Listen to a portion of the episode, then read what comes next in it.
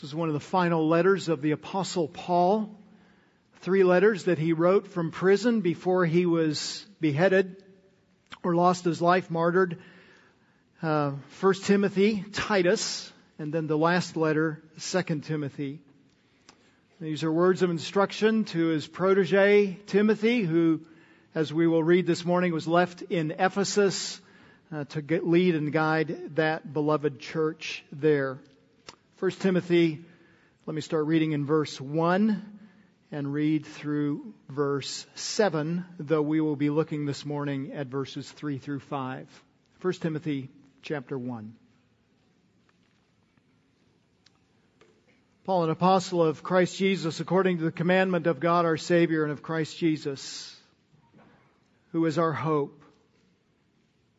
To Timothy, my true child in the faith, Grace, mercy, and peace from God the Father and Christ Jesus our Lord.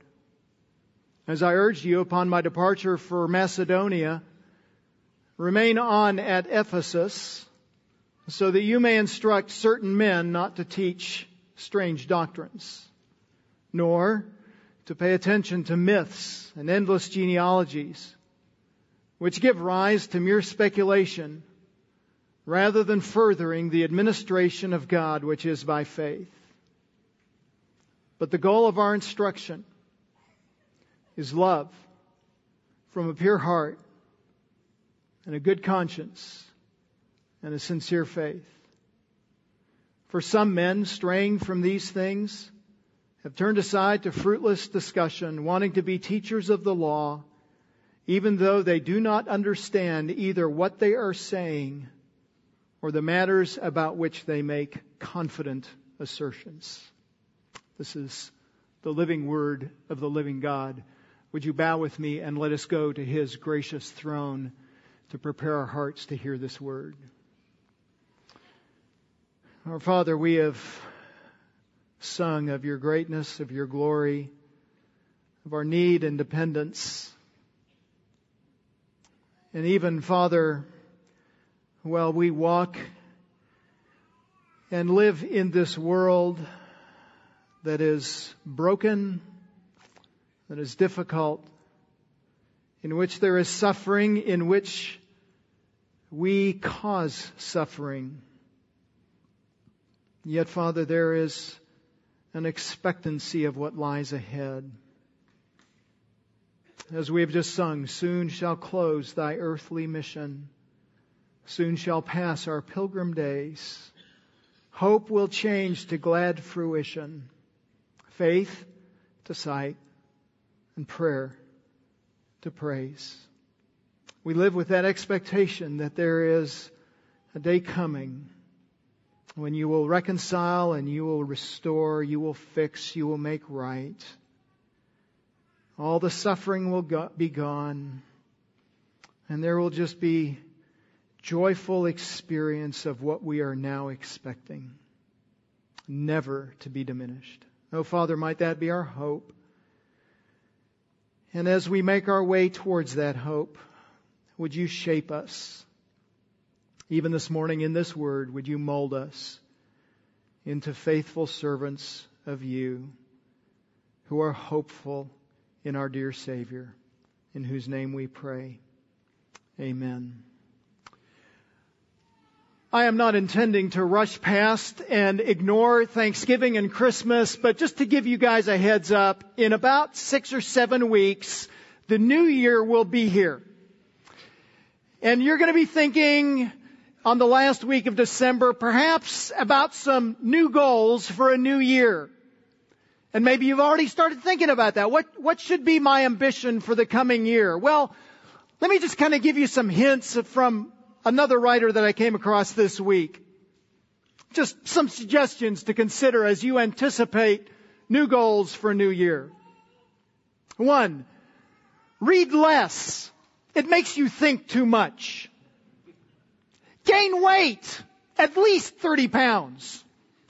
Stop, ex- somebody gave an amen. Stop exercising. It's a waste of time. Because what you really should be doing for is watch more TV. You've really been missing some good stuff. Procrastinate more starting tomorrow. Spend your summer vacation in cyberspace. Get further in debt. Uh, obviously, or I hope obviously, those are folly. But there is often great confusion about what we should be doing, what we should be doing as individuals, what we should be doing as families, as a country, as a church. It's almost a century ago that Albert Einstein said, we live in a time of excellence of methods and confusion of goals. Wow. If that was some 80 years ago, what is it like today? As we think about the end of this year, as we think about the function of the church and our desire this year to equip the saints, which has been our, our theme for the year, I want to think with you this morning about our primary task for the church. And not just our primary task for the church at large, but the primary task for our church. One of the things that has set Grace Bible Church apart is our commitment to and God's grace in and our ability to and the provision of gifts and gifted people in our body to accomplish teaching and discipleship. Our church body is known for handling the scriptures well, but we must ever remember the intent of handling the scriptures well. And the text before us this morning is designed to remind us of the purpose of handling the scriptures well. It is to keep out of one problem and to cultivate one reality, to meet one primary goal. So let's turn this morning to 1 Timothy chapter 1. I want to look with you at verses 3 through 5 and rediscover with you the wonder of the truth about the scriptures that we teach scripture so scripture can train our hearts to love. Our goal is to train and equip with the scriptures. You know that. We, we make the scriptures a priority in everything that we do. It's central. It's, it's part of our name. Grace Bible Church. But far more than that. Our goal is to train people with the scriptures so they love. To love Christ and to love one another out of the overflow of that love for Christ. Our church body is known for loving and loving well. And this is a message that we, we need to hear again. Even this week, I was thinking, I had thought, hey, I do a pretty good job at that. I'm a pretty good husband, pretty good dad. My wife tells me all the time, I'm doing a pretty good job. I love well. And this week, I was reminded that I need this text. I need transformation and I need help. I need help. You need help. Because however far we have progressed in loving, we do not love yet as we will love in glory, which means there is room to grow. And so we need help from this word. So would you come with me to this passage and let us see how Paul identifies three facets for training hearts to love. As we administer the Word of God, how will we administer the Word of God in such a way that people will love? See the first facet of loving, and that is this. We must prioritize the urgency of ministering the word. Prioritize the urgency of ministering the word. We find this in verse 3. And even as we parachute into verse 3, just let me remind you briefly of the historical context of this letter. Paul and Timothy had a really dynamic, unique relationship. It was they were partners in ministry. They were partners in ministry in multiple places. Timothy traveled with the apostle Paul and they were partners in ministry in the city of Ephesus. And the, the, the, uniqueness of the relationship is even indicated in verse 2. Paul says he's writing this letter to Timothy, my true child in the faith. Now, Timothy had a different biological father, but as he thought about the spiritual reality of who he was, not just how he came to faith, but how he was able to grow in faith, the apostle Paul had a particularly unique emphasis and, and, and influence in his life that made him far more than just a friend, far more than just a discipler. He was, in a very real sense, his father. In fact, he says this again in verse 18, this command I entrust to you, Timothy, my son. And we find this scattered throughout the pastoral epistles as well as even the book of Acts. Now, as he writes this letter to this beloved brother of his, son of his, we also need to remember that Timothy was young, and it may be that he faced questions about his youthfulness, perhaps not just internal questions, doubting himself about his youthfulness. Is this really something that I can do? But perhaps questions from outside as well. Chapter 4 verse 12, Paul says, let no one look down on your youthfulness, but rather in speech, conduct, love, faith and purity, show yourself an example of those who believe. So some evidently were saying, who are you, Timothy, to lead us because of your youthfulness? Now, it was not an insignificant thing because Ephesus was an influential church in an influential region. Paul had spent three years in the city of Ephesus at that particular church. He spent more time in Ephesus than any other one single location. Not just had the apostle Paul been there as the church planter of that church, as it were, but uh, church historians tell us that it is very likely that the apostle John was the pastor emeritus of that church. Now, who wants to walk into that setting? I mean, seriously, who wants John MacArthur to be the retiring pastor and John Piper to be the pastor emeritus? No, thank you. And that's Timothy's role. So here he's in this dynamic church, this influential church, and he is placed there to lead that church. And not only, as we're going to find in verse 3, not only to lead that church, but to correct it. And to correct the elders that were there. Now, it is a personal letter. We find that scattered all the way throughout this letter. But there also seems to be a, an understanding that the elders that are serving with Timothy will also read this letter. I won't take time to unpack it, but there are numerous instances throughout this book where it seems that Paul is aware that while the letter is going to Timothy personally, that others will be reading the letter alongside him. Now, what's also interesting about this, you're thinking, well, Paul has a really dynamic relationship with Timothy and their dear friends, their dear brothers, their father and son, this tremendous relationship that they have. What's interesting is how he begins this letter. As, as, you think about Paul's letters, what you will find is that all his letters, most of his letters, follow a very typical kind of pattern. He begins with an opening greeting. He begins with a thank, then it's followed by a thanksgiving, and then it's followed by a prayer, and then he jumps into the text of what he wants to say. Three times he omits the thanksgiving. He omits it in Titus. He omits it in Galatians, which is not surprising given the tone of that letter, and he omits it in this letter. As Paul begins, he doesn't offer thanks. Now we do know that he is grateful for Timothy. In the second letter, he will say about Timothy, verse 3, I thank God whom I serve with a clear conscience the way my forefathers did as I constantly remember you, Timothy, in my prayers night and day. So we, we know he loves Timothy. We know he's committed to Timothy.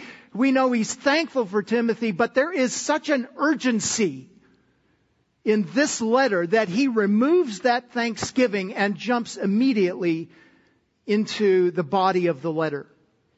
And the urgency that I just alluded to is given to us starting in verse 3. And what is that urgency? It is an urgency to administer, to teach, to correct with the truth. And I say it's urgent because look at verse 3. That's what Paul says.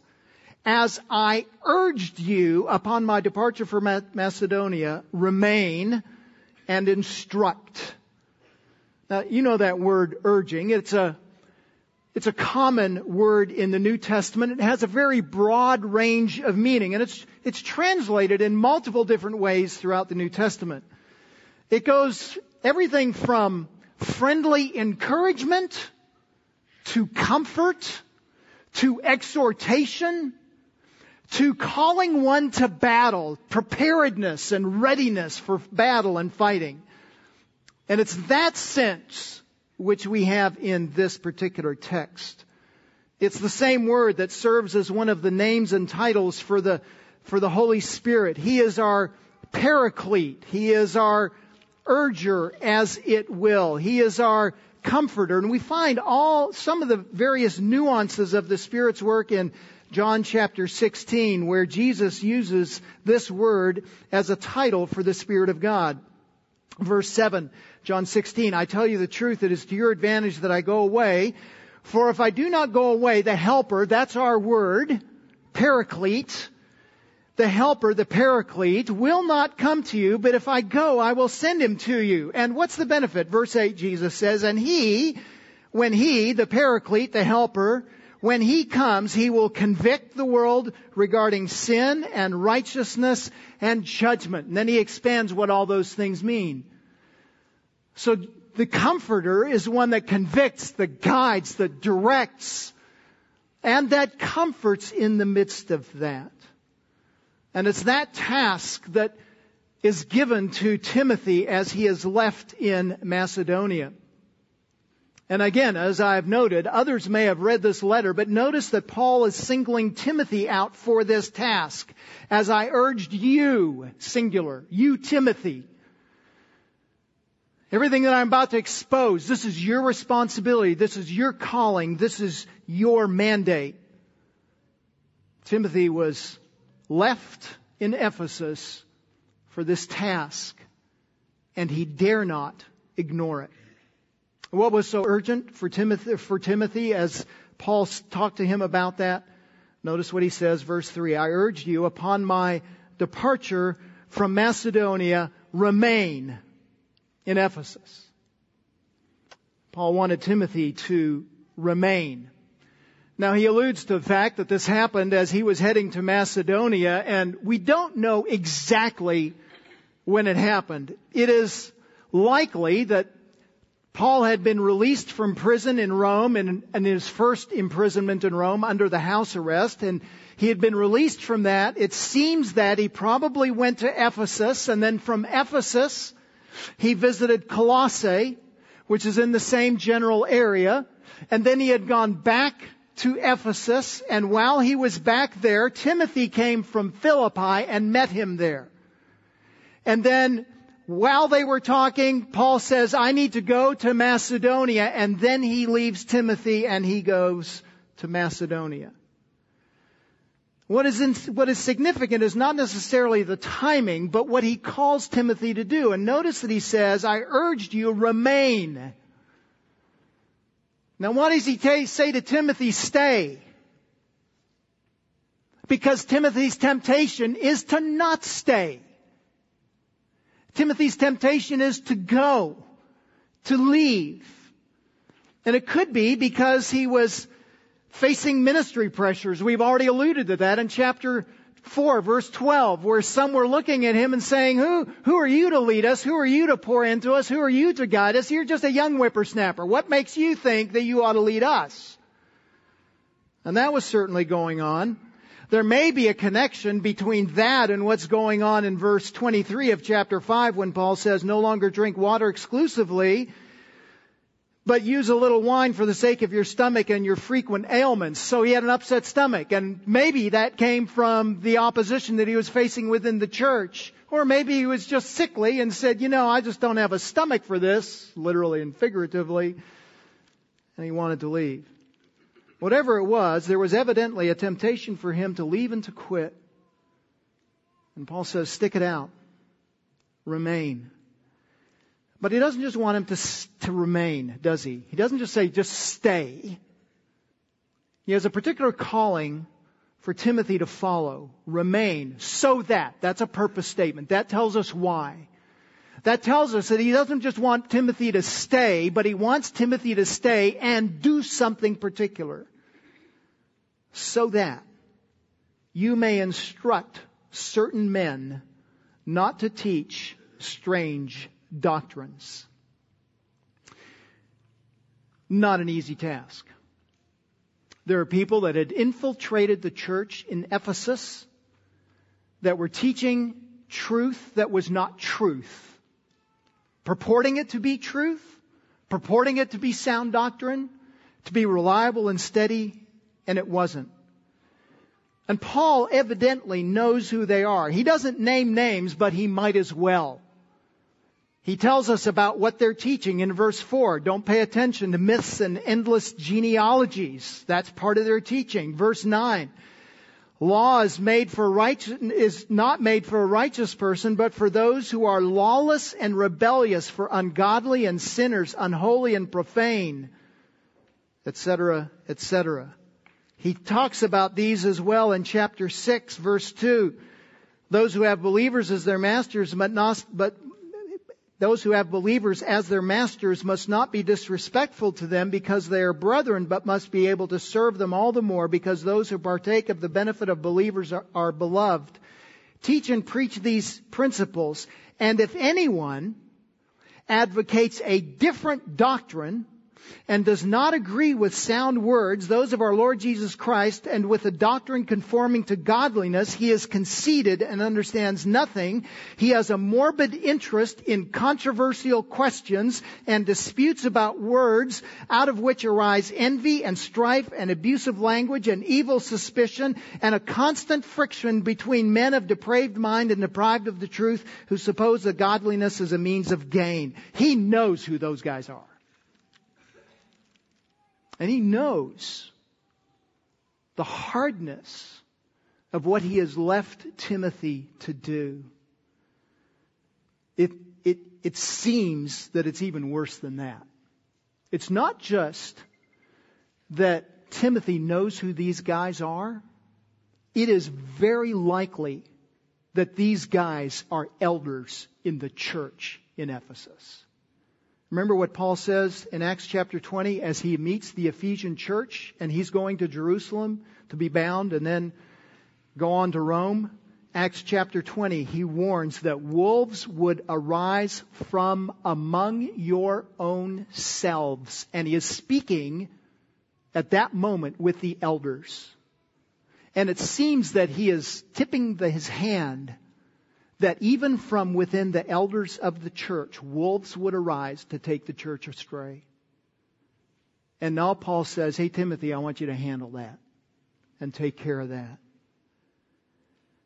The problem was not just a problem in the church in general, but it was a problem that came from people of influence. Others were readily following because they probably followed these men for a long season. They were trusted. And now Paul, Paul leaves Timothy to root these guys out. The problem with these men was not just their character, but notice the end of verse 3. He says they are teaching strange doctrines. That word strange doctrine is a very unusual word. It only appears in the biblical text in this verse and in chapter 6, verse 3. And he, he uses that word to indicate it is, it is doctrine that is totally different from the truth. It is oppositional to the truth. It is 180 degrees removed from the truth. It is completely unlike the truth. It is, it is the antithesis to what Paul emphasizes over and over and over in the pastoral epistles, 1st and 2nd Timothy and Titus, about sound doctrine. It is the antithesis of that which is sound. This false teaching of the false teachers will leave people spiritually ill, it will leave them unhealthy, and it will destroy them. And so despite their prominent position, and despite his youthfulness, Timothy was entrusted with correcting them, and notice Paul says, instructing them about what they should not teach and about what they should teach. What's interesting is we think about that word instruction and we kind of think, you know, about a classroom setting. We think about information.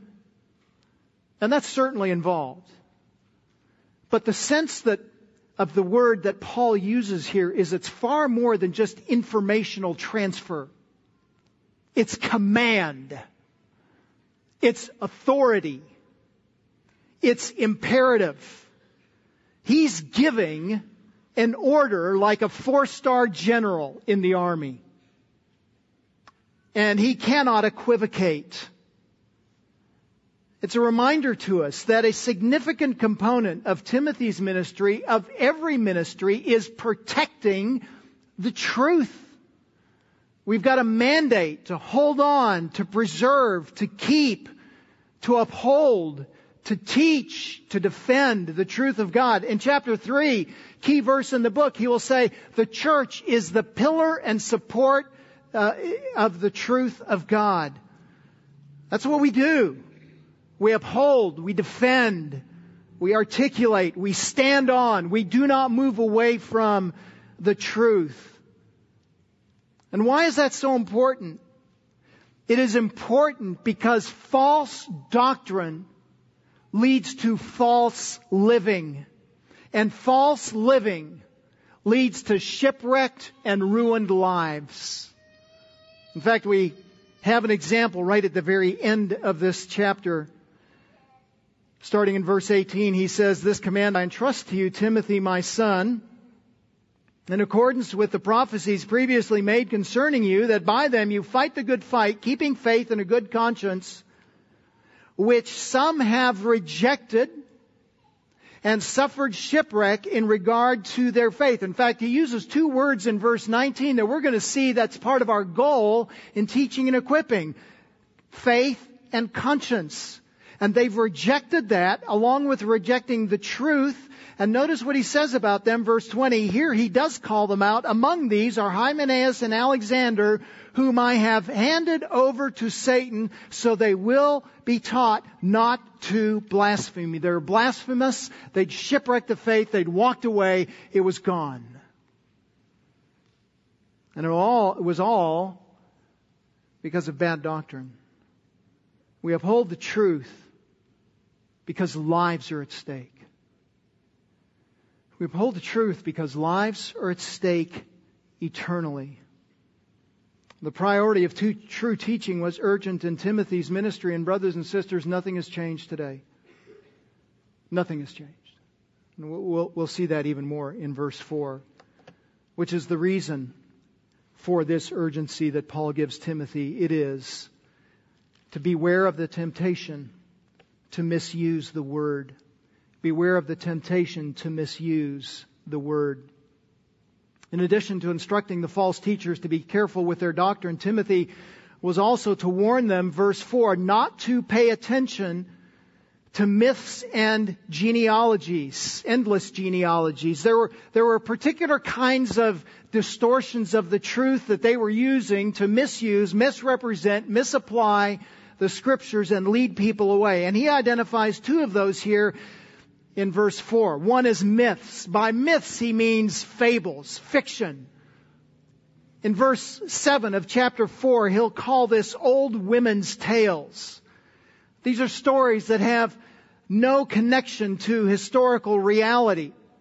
And even at that time, there were books like the biblical antiquities of Philo that was written in 70 AD that retold much of the story of the Old Testament, but put a new spin on it, fictionalized it, made it more fun, made it more entertaining, but it was invalid because it wasn't the truth of what was in the scriptures.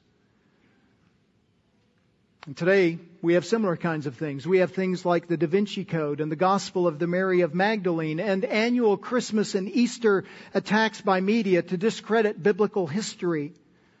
Fanciful stories used to confuse the scriptures, brothers and sisters, have always abounded. And Paul says, ignore them. Ignore them. There's another kind of false teaching that's infiltrated the church among these elders. It's not just myths, but it's endless genealogies. He's not talking here about the book of Numbers, by the way. He's talking about not biblical genealogies, but he's using about, he's re- referencing genealogies that people construct and then imagine and invent stories about the genealogies that they read in the scriptures. They're, and they're endless because, because there's no end to the kinds of things that we can conjure up as we read through these genealogies.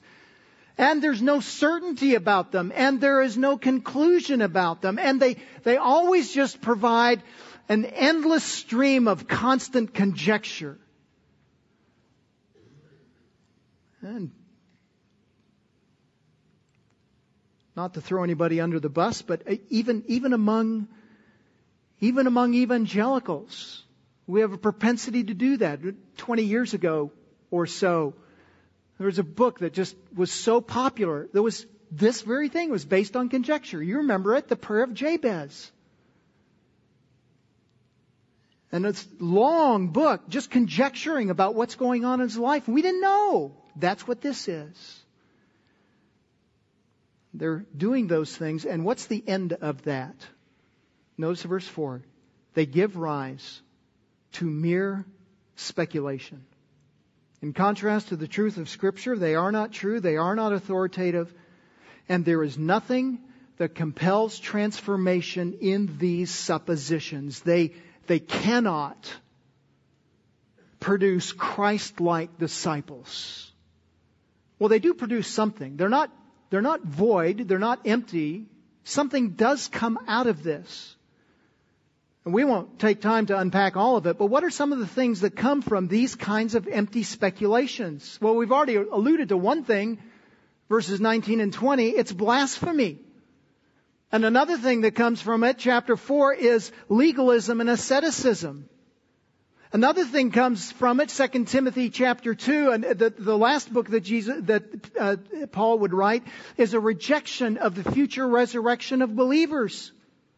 Another thing that comes from it, according to Titus, is a love of money. We find that even in chapter 6 of this chapter, a love of money and a, and a pursuit of money and, and the pursuit of self-gratification. No, brothers and sisters, these, these stories are worthless and can never bring people to a knowledge of the truth. And they cannot transform, and instead, they not only can't transform, they, but they produce ungodliness. Chapter 2 of 2 Timothy. Remind them of these things and solemnly charge them in the presence of God not to wrangle about words, which is useless and leads to the ruin of hearers. That's what false teaching does. Verse 16, avoid worldly and empty chatter, for it will lead to further ungodliness. Verse 18, like men who have gone astray from the truth, saying that the, reject, that the resurrection has already taken place, and thus they upset the faith of some. It leads to people shipwrecking their faith and leading others to do the same. There's, there's an importance to this. And even worse, even worse than the falseness of the teaching, the problem with these false teaching, teachings is that they miss the opportunity to obey God and fulfill His call, God's calling on the life of the teacher. Notice the end of this. They give rise to speculation rather than, so they engage in speculation, but now he's going to tell something that should have been the case rather than furthering the administration of God, which is by faith. That word administration is a stewardship. In other words, you've been given a stewardship with this word. You've been given a stewardship to help people in a particular way. And when you engage in your own philosophies and your own ideas and worldly ideas, you don't only lead people astray, but you miss the opportunity that God has given you. And the sense is that once it is lost, it is gone. And you can't undo it. They've wasted the opportunity. God had opened a door of opportunity, given them a gift and a, and a calling to fulfill, and it was gone. Wasted. And notice as well that this stewardship isn't just about them. The stewardship is that which comes by faith. It's a stewardship within the realm of faith. They were to work for the benefit of the gospel of faith because they received the gospel by faith and instead they turned it away and rejected it and pursued personal fancies. Brothers and sisters, this is a reminder that our role when teaching is not to say anything we want. When discipling, when counseling, when training our children, when leading a home group, when teaching Awana, when preaching, we are under a mandate of a stewardship to say what God says and nothing else.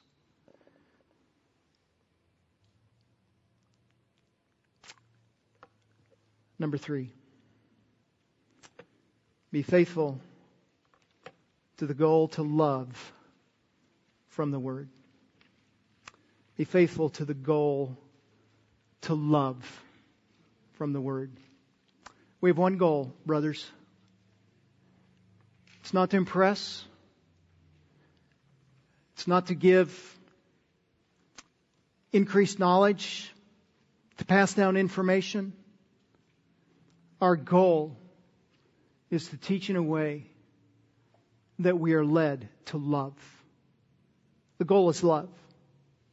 Notice that Paul says in verse 5 the goal of our instruction is love. That word instruction is the noun form that Paul uses in a verbal form in verse 3.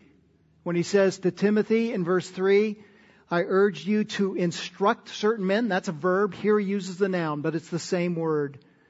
It's authoritative teaching. It's a command from God. It's a reminder to Timothy that when he opens the scriptures, he's speaking for God and speaking with the authority of God. And Paul says that the goal of that commanding, authoritative teaching is love. I don't know about you, but that seems surprising.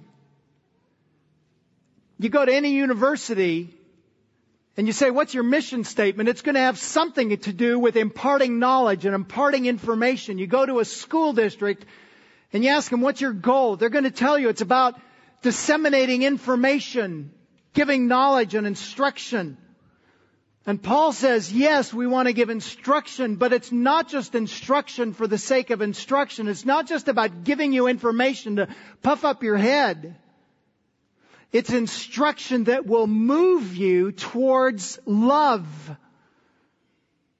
The goal of our instruction is to have our minds transformed and our minds renewed so that we love. What's interesting here, uh, among other things that is interesting, is there are a number of words that are in the Greek language that Paul could have used for love. And he doesn't use the word that refers to physical love, erotic love. And he doesn't even use the word for friendly love, cultivating friendship and fellowship, but he uses a word for love, the typical word that you know of in the New Testament, agape. It's a willful love. It's a sacrificial love. It is a committed love and it is a serving love. And we could even just go back to the similar parallel book that Paul wrote to the Ephesian church, that letter, when we find information about what it means to love. Chapter 5, verse 1, be imitators of God as beloved children. In other words, we've been loved by God and that ought to have influence in our lives so that verse 2, chapter 5 of Ephesians, we walk in love. Just as Christ also loved you and gave himself up for us, an offering and a sacrifice to God as a fragrant aroma. Our lives ought to be characterized as we interact with others as ones of love and care and concern. And specifically, he'll say later in that chapter, husbands, love your wives, just as Christ also loved the church and gave himself up for her. Verse 26, so that he might sanctify her, having cleansed her by the washing of water and with the word. Verse 28, so husbands ought also to love their own wives as to love their own bodies. He who loves his own wife loves himself. It's willful, it's intentional, it's purposeful, it's decisionistic. It's a commitment. what's interesting about this word love, as Paul uses it in 1 Timothy, he uses the word ten times in the three letters that he writes at the end of his life, 1st and 2nd Timothy and Titus. Ten times, nine out of ten times, it's paired with faith. And so when you see the word love in the pastoral epistles, it's connected to faith. In other words, love, genuine love for one another flows out of our faith in Christ. What is this love? Well, there's a lot of different ways to define it. This is my definition of love. Love is a commitment of my will and my affections to your needs and your best interests, regardless of the cost to me, as an expression of my love for Christ. I love intentionally, that's will. I love affectionately. And I love to meet needs, and I love in a way that meets best interests and I love no matter the cost. Why? Because I love Christ. There's a lot of different ways to say that, but it, it, it flows out of into flows out of a love for Christ and it love flows into caring for others regardless. It's a decision. Now notice this as well it is good for us to remember that as Paul addressed this to the pastor of the Ephesian church, the one he'd left in charge of the church in Ephesus, that, that he had noted previously of the Ephesians' love for one another and for Christ. Chapter 1, verse 15 of his letter to Ephesus, he says, For this reason I too, having heard of the faith in the Lord Jesus Christ which exists among you and your love for all the saints, do not cease giving thanks for you. And so, as he reflected on their lives, they had been known for love for one another. And so it's good for us to recognize that, to remember that the Ephesian church had been known for loving others. But it's also fitting for us to remember that they left that love Christ's final word, final letter to this church, Revelation chapter 2. I know of your deeds, your toil, your perseverance. You cannot tolerate evil men. You put to, put to the test those who call themselves apostles, and they are not, and you found them to be false. You're, you're faithful, you're orthodox, you're doing everything right in ministry, you've persevered, you've endured for my name's sake, you have not grown weary, but I have this against you, that you have left your first love. Somewhere between Ephesians and this letter to Timothy and Revelation, they turned from a loving church to an unloving church. I, I can't say this because the text doesn't say it, but the inference from what he says to Timothy is that this was already in process. That between Ephesians and 1 Timothy, something had happened and they were already beginning to lose the love for which they are condemned in Ephesians. And brothers and sisters, that's a warning to us. It's a warning to me. We cannot leave love of Christ, and we cannot leave love of others. It is notable here as well that when Paul says the goal of our instruction is love, there's no object. Love who? I mean, I could say to you, I love. And you would say, okay, what's next? Who do you love? I, I could fill in anything there, right? I love books.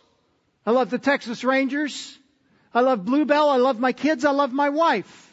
Which one? What is it? And Paul leaves it blank. Who do they love? Really, only two options, right?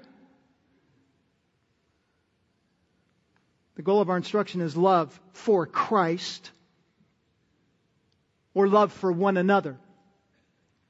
Which is it? Yes. I think I think, based on the other things that he writes in the other letters, both to Timothy and Titus, as well as to Ephesians, I think what he's emphasizing is love for one another, love within the flock of Christ. But you can't separate it out, can you? If we're going to love each other, it's only going to flow out of love for Christ. That's why we read 1 John this morning. If we don't love each other, that's evidence that we're not loving Christ. To the degree that we don't love one another is the degree to which we don't love Christ. Or let's turn it around more positively. The degree to which we love one another is the degree to which we love Christ. And when we do that well, it evidences that we love Christ well. Even when we are known for love, even when we love well, we're going to love imperfectly, aren't we? I know that from my own heart. It was put on display this week to my shame.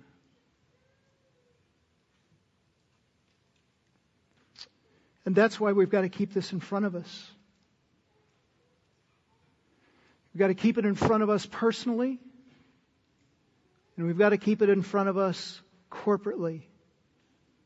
The goal of ministry is to love. Yes, we teach. Yes, we train. Yes, we disciple. Yes, we equip. But when we are teaching, when we are training, when we are discipling, and when we are equipping, we are doing that so that people love Christ and one another.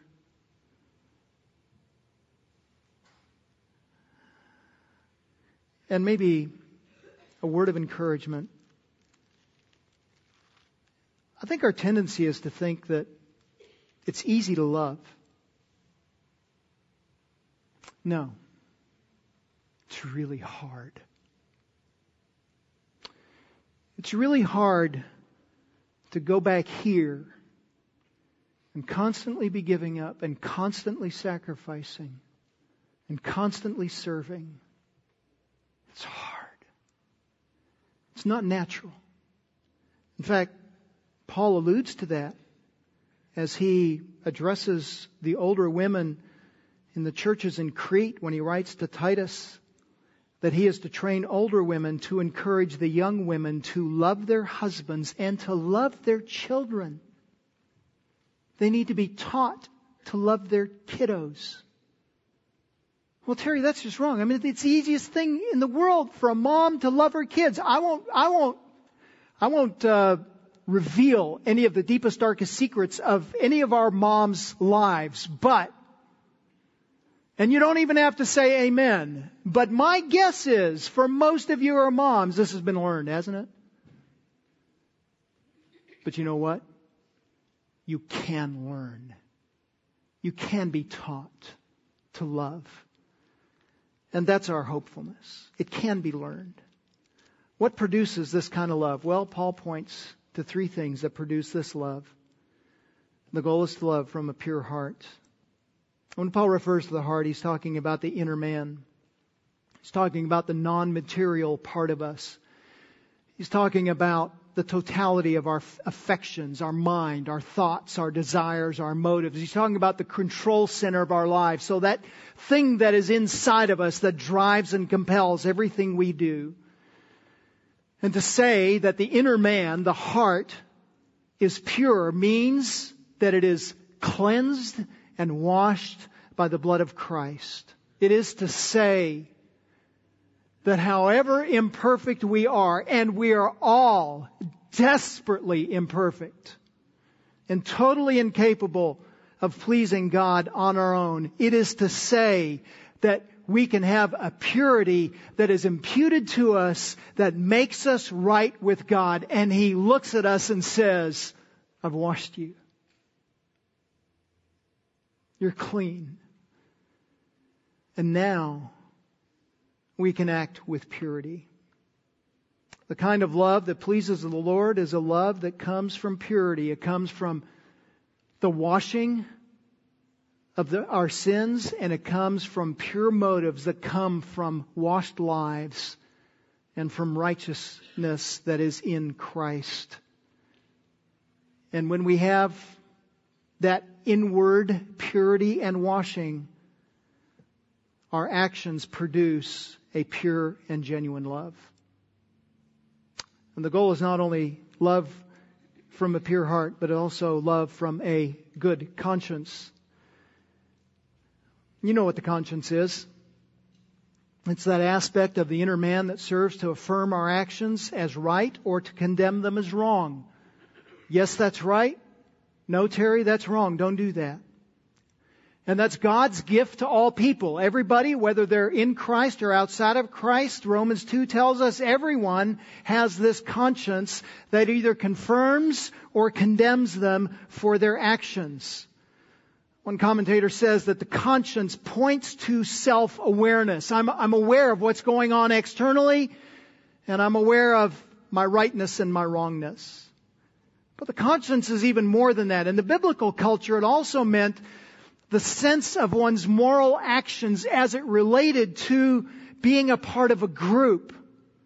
So the good conscience sensed inner moral approval from God and from God's people. The conscience is not only my own self-righteousness, as it were, that I'm not condemned by what I did, but it's an awareness that as I fit in the body of Christ, that what I am doing will not be perceived as condemning and sinful by others around me either.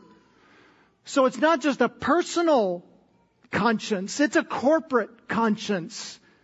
The church and the community is weighing in and saying, yes, this is right, or no, this is wrong. And they're pointing us to the right way to live. And the goal of love is to live in a way that not only is approved within my own conscience, but is approved within the body of Christ. Yeah. That's the way to love. We might combine the conscience to the heart in this way. A good conscience directs one to act with beneficial and good love towards others because his motives have been purified. So I do that thing that is right. My conscience, inwardly and outwardly, internally and in the body, affirm that it's right and it is flowing from pure heart, pure desires. And the goal of this love, lastly, is from a sincere faith. The faith that Paul is referring to here at the end of verse 5 is a belief in Christ. It's to the life that, it's a reference to the life that we have because of Christ. And I've already noted the fact that wherever Paul, by and large, 90% of the time, wherever Paul mentions love in the pastoral epistles, he pairs it with faith. There, there, there's this conjoining of these two realities. When we have genuine faith, when we really believe, when we really follow Jesus Christ in faith, it's going to work itself out into love. You can't have faith without having love. Those two are interconnected. And notice he says here, it is a sincere faith. It is an unhypocritical faith. No masks here. There's no playing the part of an actor and hiding behind a mask and pretending to be something I'm not. No, no, no. He says it's, it's sincere. There's no hypocrisy. There's no pretension. The faith is really there. It's genuine. It really exists. In contrast, the false teachers had destroyed their consciences, had operated out of selfish motives, were insincere believers. They had no true faith. No matter what they did, it was not genuine love.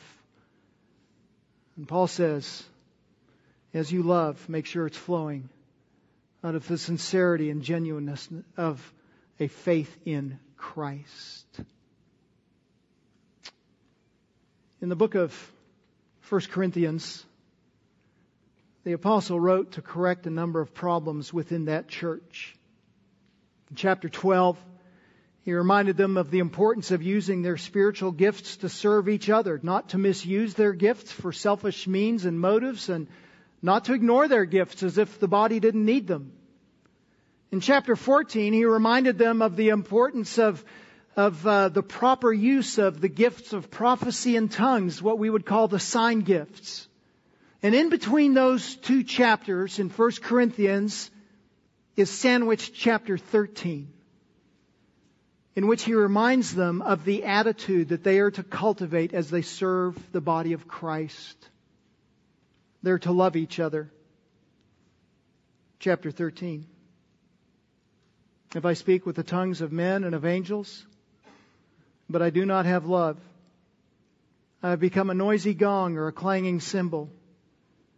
If I have the gift of prophecy and know all mysteries and all knowledge, and I have all faith so as to remove mountains, but I do not have love, I am nothing.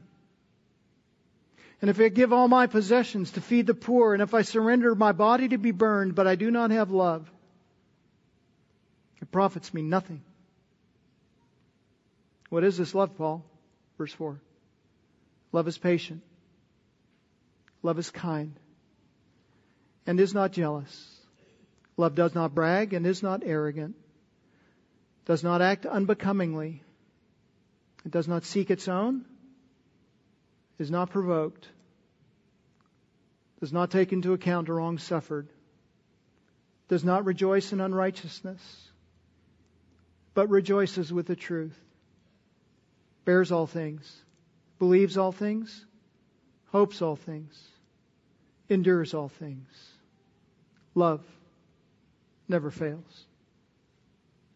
In the church in Corinth, in the church in Ephesus, in the church at Grace Bible Church in Granbury, Texas, the goal of what we do as we're equipping the saints is to train one another to love.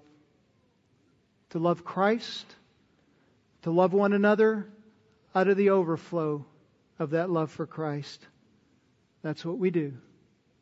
We train one another to love. Father, thank you for the day. Thank you for this word. It's a word I needed to hear this week. And it's a word that we need to hear. In your grace, by and large, we have done this well. But we need to excel still more in equipping the saints with instruction to the goal of loving. Would you make us faithful to that task? Would you give us joy in that task? And might we be known always and evermore as a church that teaches well its people to love. And might that candle never be extinguished. We pray in Christ's name. Amen.